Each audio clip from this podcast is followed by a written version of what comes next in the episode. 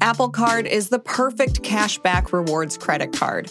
You earn up to 3% daily cash on every purchase every day. Visit apple.co slash card calculator to see how much you can earn. Apple Card issued by Goldman Sachs Bank USA, Salt Lake City branch. Subject to credit approval. Terms apply. This episode is brought to you by Shopify. Forget the frustration of picking commerce platforms when you switch your business to Shopify, the global commerce platform that supercharges your selling wherever you sell. With Shopify, you'll harness the same intuitive features, trusted apps, and powerful analytics used by the world's leading brands. Sign up today for your $1 per month trial period at shopify.com slash tech, all lowercase. That's shopify.com slash tech.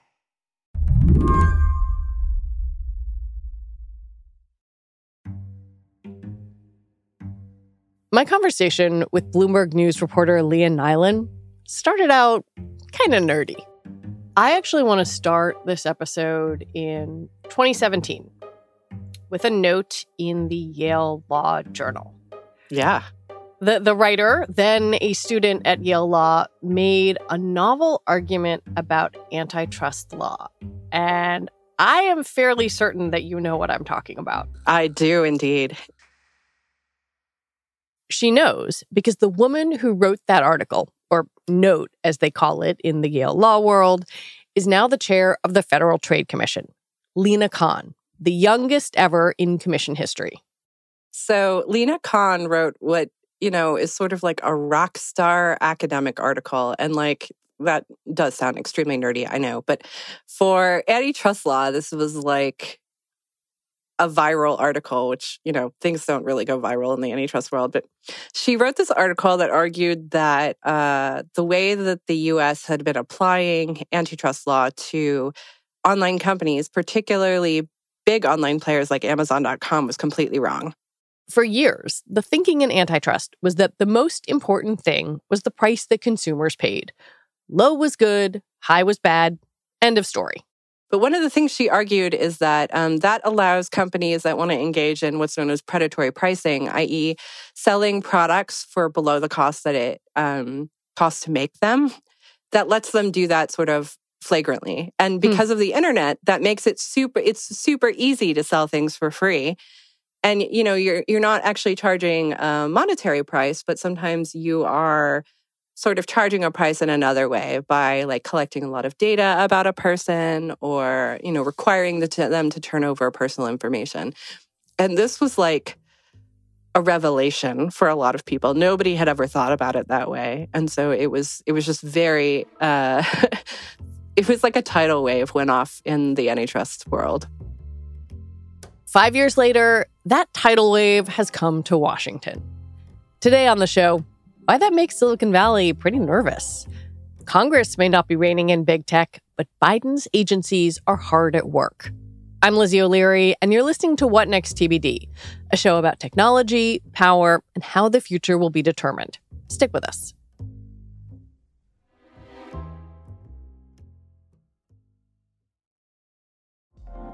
Apple Card is the perfect cashback rewards credit card. You earn up to 3% daily cash on every purchase every day.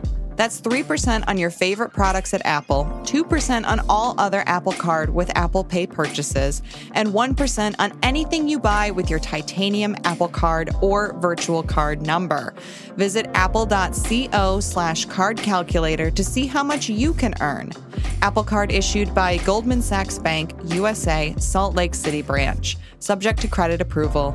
Terms apply. First, the bad news.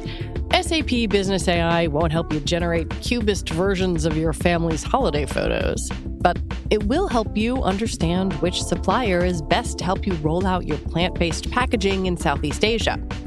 Identify the training your junior project manager needs to rise up the ranks, and automate repetitive tasks while you focus on big innovations so you can be ready for the next opportunity.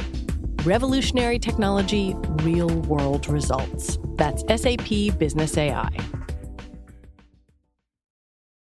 If you know anything about the history of antitrust in this country, I'm willing to bet it came from history class. when you learned about Theodore Roosevelt. The present conditions of business cannot be accepted as satisfactory. There are too many who do not prosper enough. And of the few who prosper greatly, there are certainly some whose prosperity does not mean well for the country. That's Roosevelt in 1912. He cultivated a reputation as a trustbuster, someone who broke up the big companies that controlled railroads, sugar, and oil, and were enriching only a few people.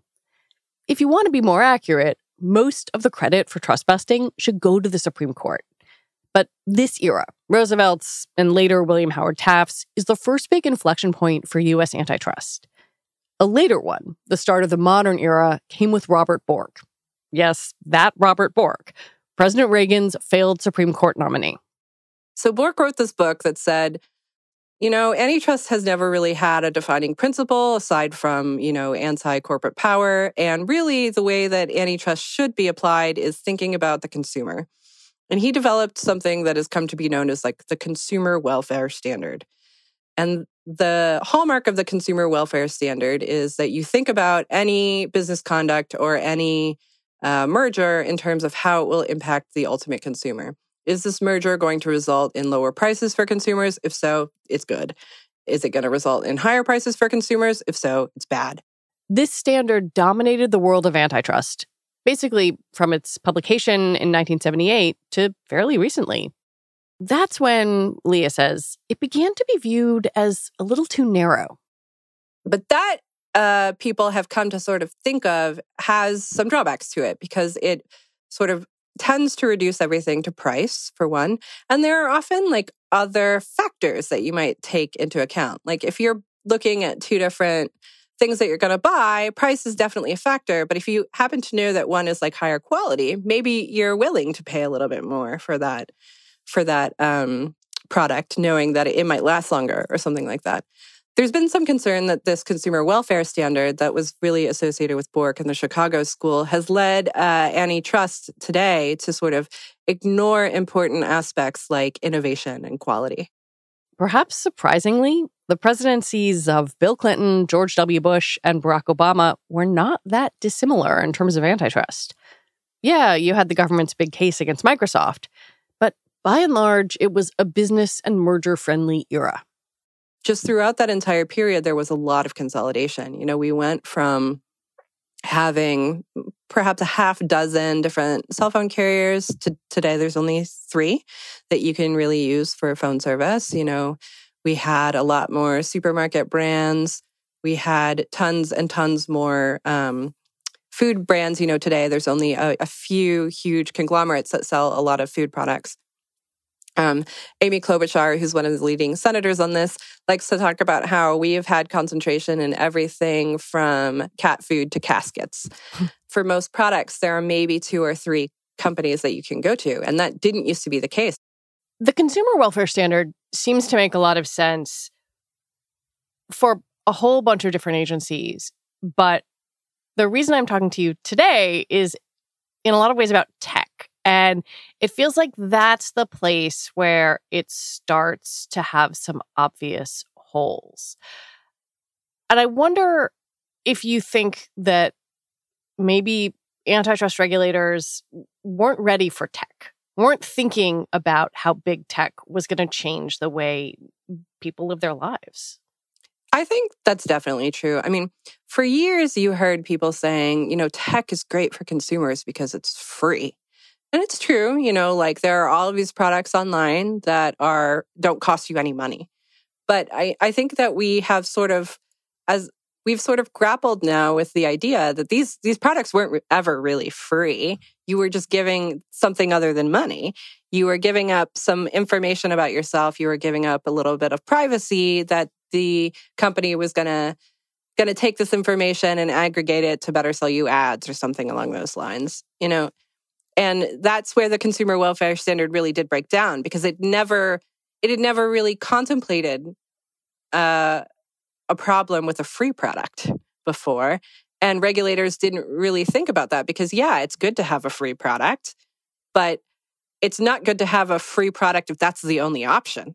You know, you always do want there to be a choice for consumers. Yeah, you can take the free one, but here's this other one that gives you a little bit more privacy and uh, for a little bit of money. But the problem was all of these free products began to dominate their industry so quickly that they sort of ended up putting out all of these other companies out of business.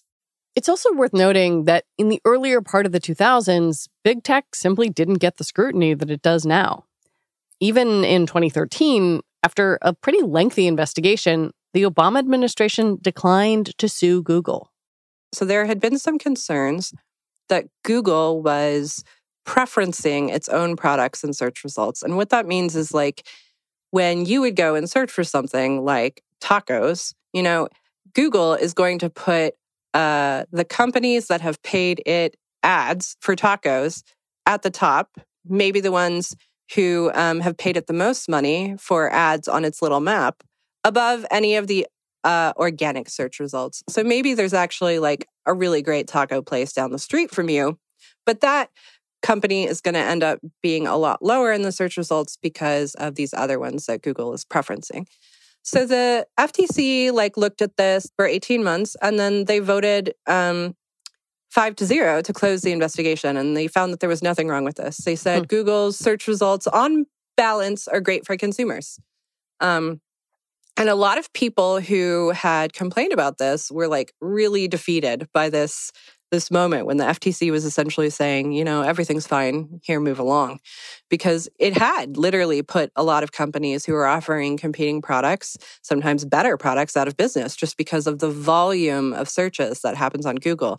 Google is for a lot of companies the gateway to how they get traffic. Um, and uh, the FTC just sort of decided to close the probe and move on. But internally, some people within the FTC did recognize the problems with Google search, just not the commissioners. Um, it didn't come out until later that actually the FTC staff had recommended suing Google on part of it. And uh, the commissioners sort of ignored that recommendation and opted to close the case.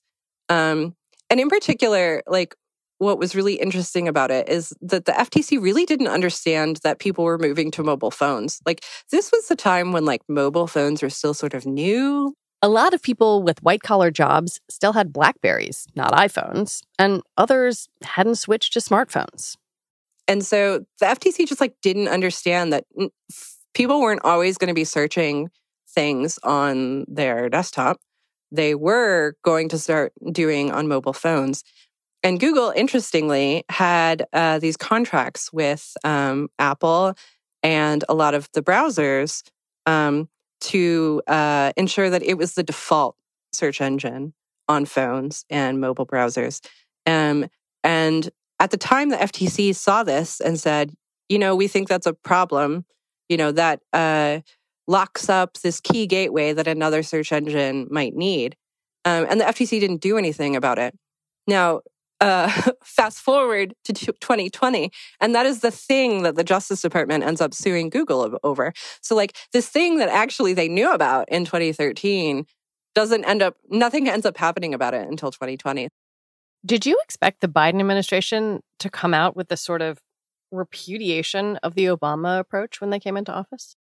Not really. I mean, Biden said nothing really about antitrust in his um, you know, presidential campaign. I mean, that's that's not usually that weird. Like people don't usually have like an antitrust It's not like policy. a sexy stump speech. Yeah, like people have healthcare policies. They don't always have like antitrust.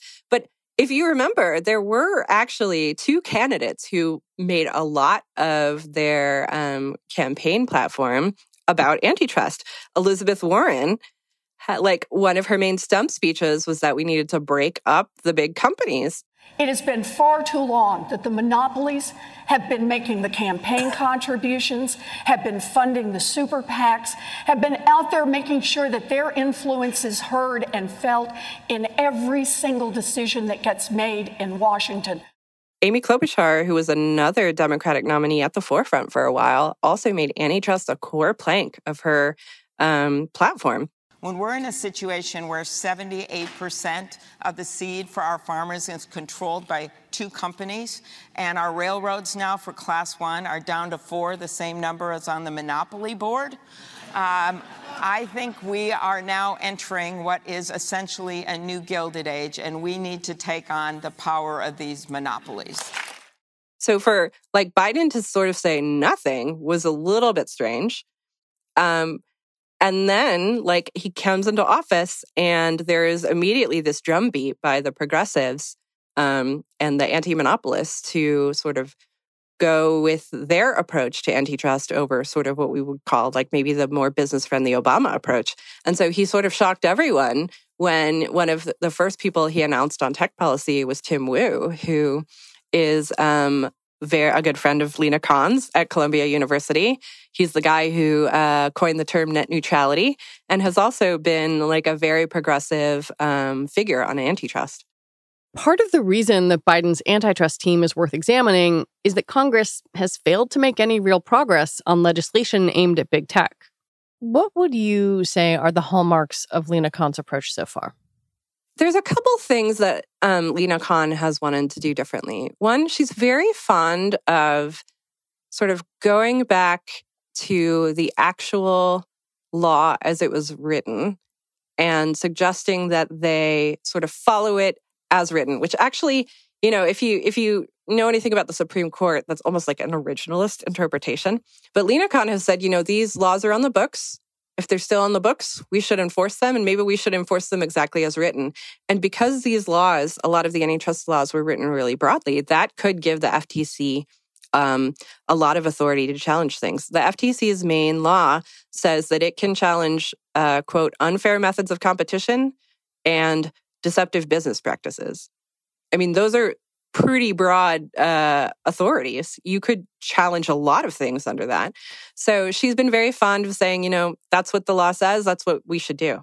Um, another thing that she has proposed is um, uh, actually creating some rules. So the FTC has primarily been a, like a law enforcement agency. It brings hmm. cases against companies. And she has suggested, you know, we do have the authority within our statute to write some rules. So why don't we actually try and uh, write some rules that define what we mean by an unfair method of competition? We could say, you can't do this. That's an unfair method of competition. Don't do that. Um, instead of just sort of like leaving it up to a case by case basis. How would that work in practice? Um, it's pretty interesting. You know, they they make this argument that bright line rules are actually really good for everyone because then they know exactly where the line is. You know, there are some things that are pretty obvious, right? Like you shouldn't pretend to be the US government if you're not. You shouldn't pretend to be a like IBM if you're not really IBM. So they've started like a rulemaking that says you should not pretend to be somebody you're not, which I mean, that probably seems really obvious, but it had never before been a rule. They should hang out on Twitter a bit. She's also done something that I find kind of interesting, which is like trying to get these different parts of the agency to talk to each other, which also seems really funny on its face fairly simple. And yet I gather from your reporting and others that like that wasn't happening. Yeah. So the FTC is sort of an interesting place. Um, it's primarily divided into three different bureaus, they call them. One is focused on competition, one is focused on consumer protection, and one is focused on econ- um, economics. And those three bureaus almost never spoke to one another, which, if you think about it, is sort of absurd. Like you have some of the foremost experts in the world on consumer privacy and how online businesses are impacting consumer privacy, and they were not talking to the people down the hall who were doing investigations into how business conduct or mergers um, in the online space were impacting consumers. And I mean, this was something you really saw in the Google case from 2013 was their colleagues, the folks in the consumer protection division really did understand um, online advertising. They really did understand the importance of the move to mobile in a way that their colleagues in the competition bureau had no idea. And so some of the things that the folks in the competition bureau just like asserted as true about Google and the future of the internet were completely contradicted by the FTC's own reports on online privacy and the online uh, advertising industry. And uh, so, one of the things uh, Lina Khan did immediately upon coming in is saying, We're breaking down these silos. Like, they make no sense. Um, we are like dividing ourselves unnecessarily. we should really start, you know, using our own expertise on these issues uh, to aid ourselves. When Lina Khan first took over, some people in Silicon Valley were worried or were trash talking her. And Leah says there was good reason for them to be concerned, especially when it comes to things like the potential deal between Microsoft and Activision. I mean, that's a really interesting one. Microsoft is, um, you know, obviously the maker of Xbox. Um, it is also the number three company in the world, interestingly, ahead of Google. Um, and it is proposing to buy Activision, which is one of the largest um, game publishers. They make Call of Duty and some of the other most popular games on game consoles. Um, and they need FTC approval for this deal, and they may not get it. I mean, Lina Khan and her other commissioners have said one of the things that they are most concerned about is um, when uh, technologies are changing. Especially as we see the advent of new technologies, of potentially alternative platforms, I think whenever you see um, potential moments of transition, that's when enforcers need to be especially vigilant because that's when incumbents often panic and realize that to stay relevant, to stay dominant, you know, they may have to engage in tactics that ultimately end up being illegal. Um, the interesting thing about gaming is more and more of it is moving to the cloud. Um, in the future, you might not need to buy an Xbox or a PlayStation or a Nintendo. You would just use your phone or tablet to access one in the cloud. Um, and right now, Microsoft is sort of a leader in that space. And there's a lot of concern that if they acquire Activision, that they will have like a library of games that is unbeatable for hmm. um, that nobody else would really be able to compete. The FTC has also challenged um, Meta over this acquisition of Within, which is the um, maker of a virtual reality fitness app. Meta is the maker of Oculus, the most used virtual reality uh, headset. And Within makes this uh, very popular fitness app called Supernatural.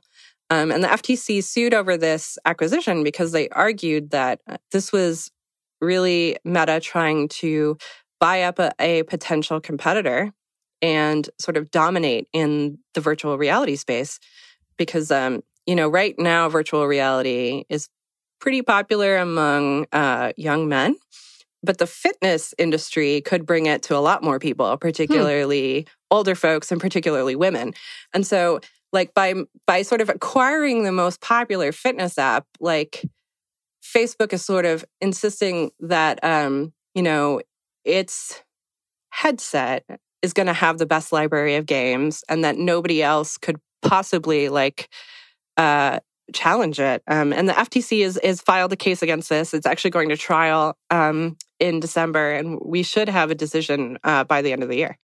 I think it can be hard when you're talking about something like antitrust to understand if you are not a reporter, not a lawyer, like what the implications are for how you and I live our lives. What do you think regular people should take from what you've seen at the agency so far? Yeah. I mean, I like to tell people antitrust is not really that complicated. It's just the rules for business about how to play fair. Um, and its goal is to make sure that consumers get the best offering that they can. So, I mean, yeah, it gets complicated with a lot of economics and people throw around fancy terms, but at base, it's just about fairness. Um, fairness in business and fairness in competition.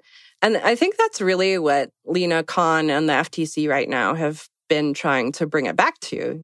Um, they've been doing these series of workshops in which they try and get the average American or like the average business person to come in and talk to them about how consolidation or mergers in their industry have impacted them on a, a business or a personal level. They've been talking to a lot of farmers, they've been talking to a lot of small business owners um, to sort of get more feedback about the actual everyday impact of, of these sorts of business conduct and mergers. When we come back, Biden's team may be aggressive on antitrust, but the courts are a different story.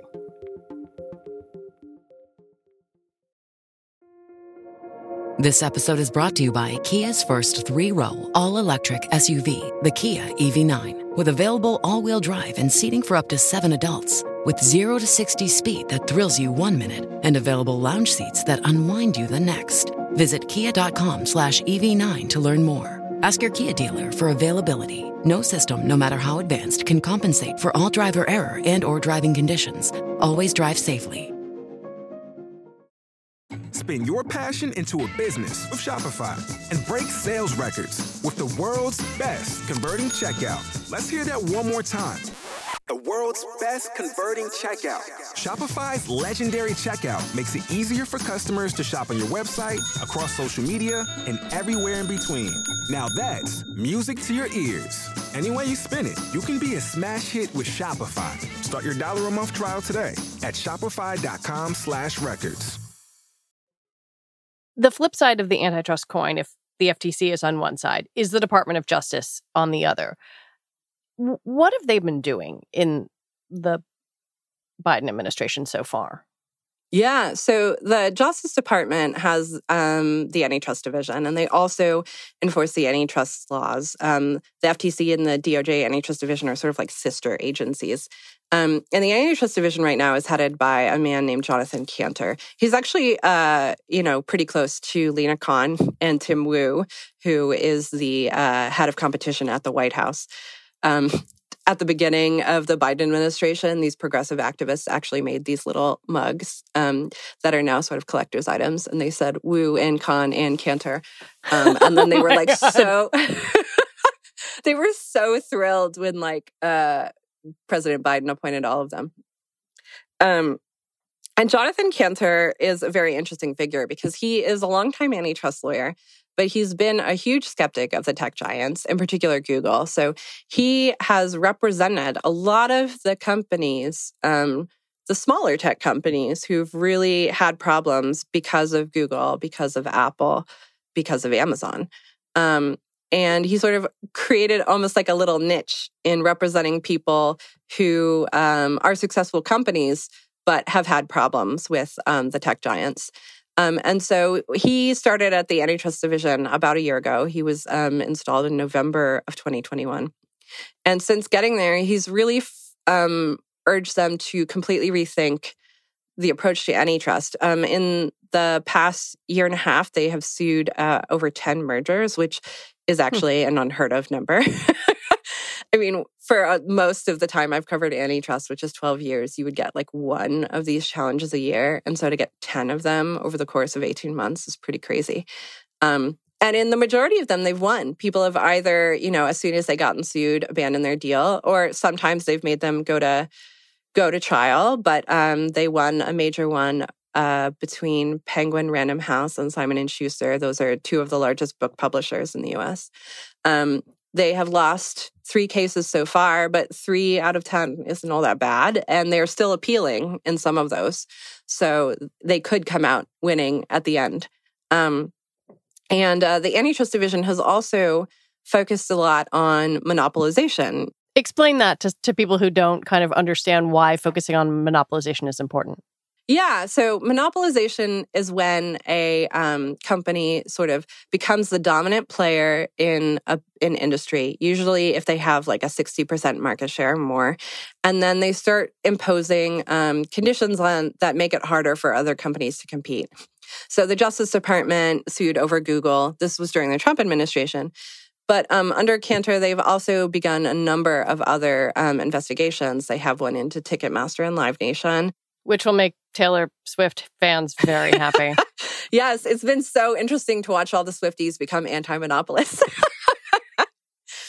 um and yeah so there's been you know like he, they have another investigation into google they have an investigation into apple over the app store so there's just been like a really revitalizing this area which hadn't seen very much um, action in the past you know two decades of course anything that the FTC or the DOJ pursues, certainly from a from a progressive viewpoint, seems like it runs into a wall when or can run into a wall when it comes to the court system.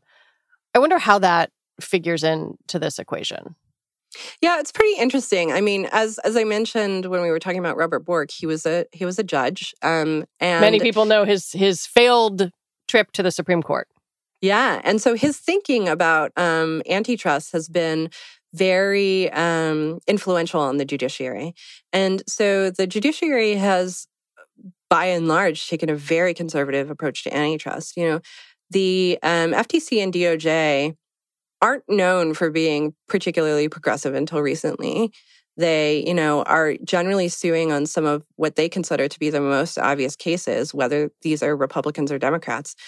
But they haven't necessarily been that successful in the courts. Only, you know, like maybe about 50% of the time would they actually win.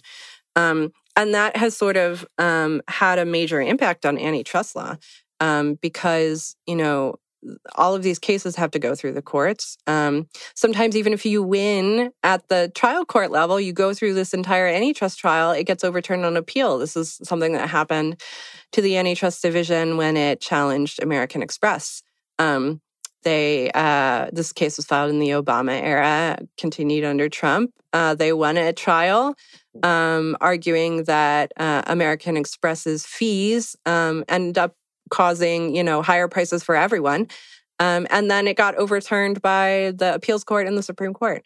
So, you know the the conservativeness of the judiciary has definitely hampered um, the ability of antitrust enforcers to really go after um, a lot of corporate conduct and mergers. And it sounds like you're saying that's not just the Trump appointee judges, that's sort of a larger philosophical view that maybe isn't as dependent on party? Yeah, I'm. You know, oftentimes when a case is assigned, you you do tend to look at whether it's a um, a Republican or a Democratic appointed judge, but it doesn't really tend to matter. You know, one of the judges who is right now overseeing the FTC's case against Meta, the very first thing he did was throw out the case. Hmm. um, he said that they hadn't done a good enough job arguing that Facebook was a monopoly. um, which when you hear that as a like regular person, you're like, excuse me, I'm sorry, what? you don't think that it's like obvious that Facebook is a monopoly? But yeah, he made them go back and try again. He said, I want you to offer me more proof that Facebook is a monopoly. So they came back with some more and he said, okay, fine, I'll let it move forward. But, you know, that this was a, a judge appointed by Obama. He, and it's not, you know, out of the norm. This sort of thing happens quite frequently. It's not lost on me that Europe has been pursuing multiple antitrust cases and laws and kind of moving ahead uh, with a, a, a, much faster pace, I think you could arguably say, than the US. Do you think the United States is going to catch up, or is there just going to be this kind of big bifurcation in these in these two massive markets? That's a really interesting question. As you mentioned, you know, the EU has brought a lot of cases against the tech giants. They brought three different cases against Google, fined them $10 billion. They brought cases against Apple. They have a case against Amazon. They have various cases against Facebook. Um, but one thing that they have sort of realized over in Europe is bringing these cases on a case by case basis has not been that effective because the minute you start talking about how do you fix this behavior, um, it's it's very complicated. So uh, earlier this year, they passed this new regulation called the Digital Markets Act, and it outlaws some behavior by companies if they are considered uh, a digital gatekeeper. So there are going to be things that um, companies like Google, companies like Amazon, companies like Facebook can no longer do in Europe. One of those things is this self preferencing that we talked about. Google and Amazon and Apple are no longer going to be allowed to automatically put their own products at the top of a search just because they're their products.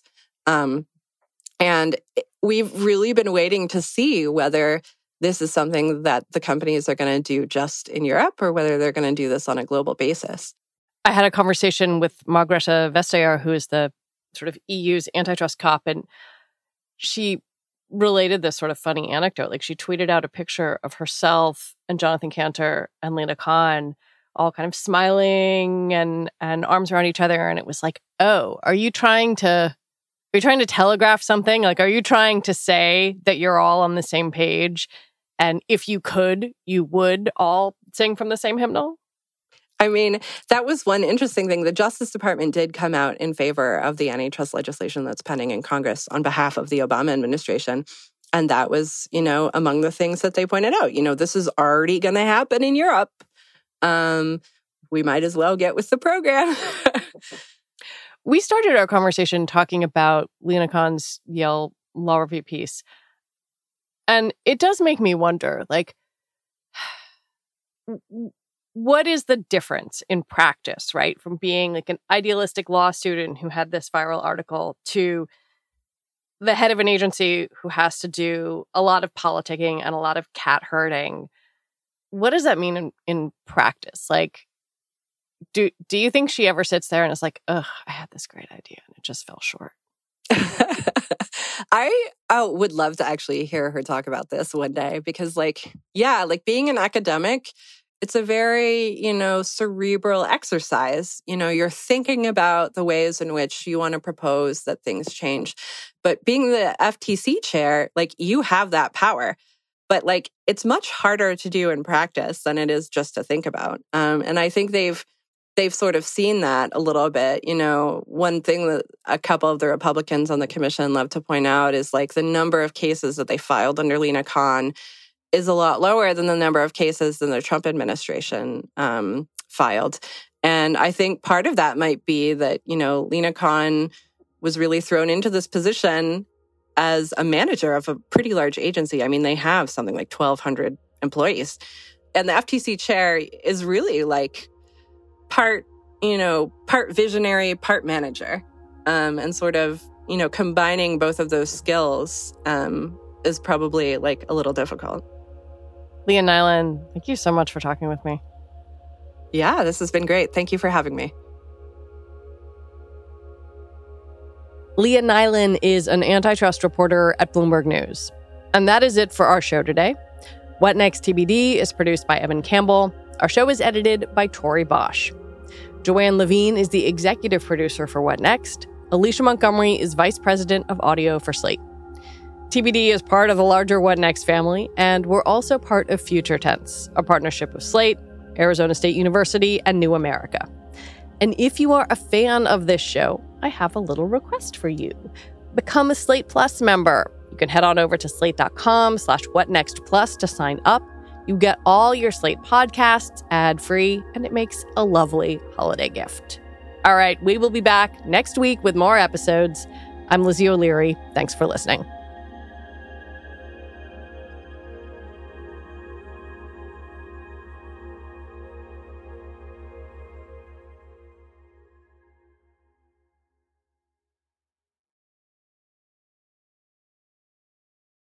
Hello, it is Ryan, and we could all use an extra bright spot in our day, couldn't we? Just to make up for things like sitting in traffic, doing the dishes, counting your steps, you know, all the mundane stuff. That is why I'm such a big fan of Chumba Casino. Chumba Casino has all your favorite social casino style games that you can play for free anytime, anywhere with daily bonuses. That should brighten your day a little. Actually, a lot. So sign up now at chumbacasino.com. That's ChumbaCasino.com. No purchase necessary. VGW. Void were prohibited by law. See terms and conditions. 18 plus. I'm Dahlia Lithwick, and I'm host of Amicus, Slate's podcast about the law and the U.S. Supreme Court. We are shifting into high gear, coming at you weekly with the context you need to understand the rapidly changing legal landscape. The many trials of Donald J. Trump, judicial ethics, arguments and opinions at SCOTUS, we are tackling the big legal news with clarity and insight every single week. New Amicus episodes every Saturday, wherever you listen.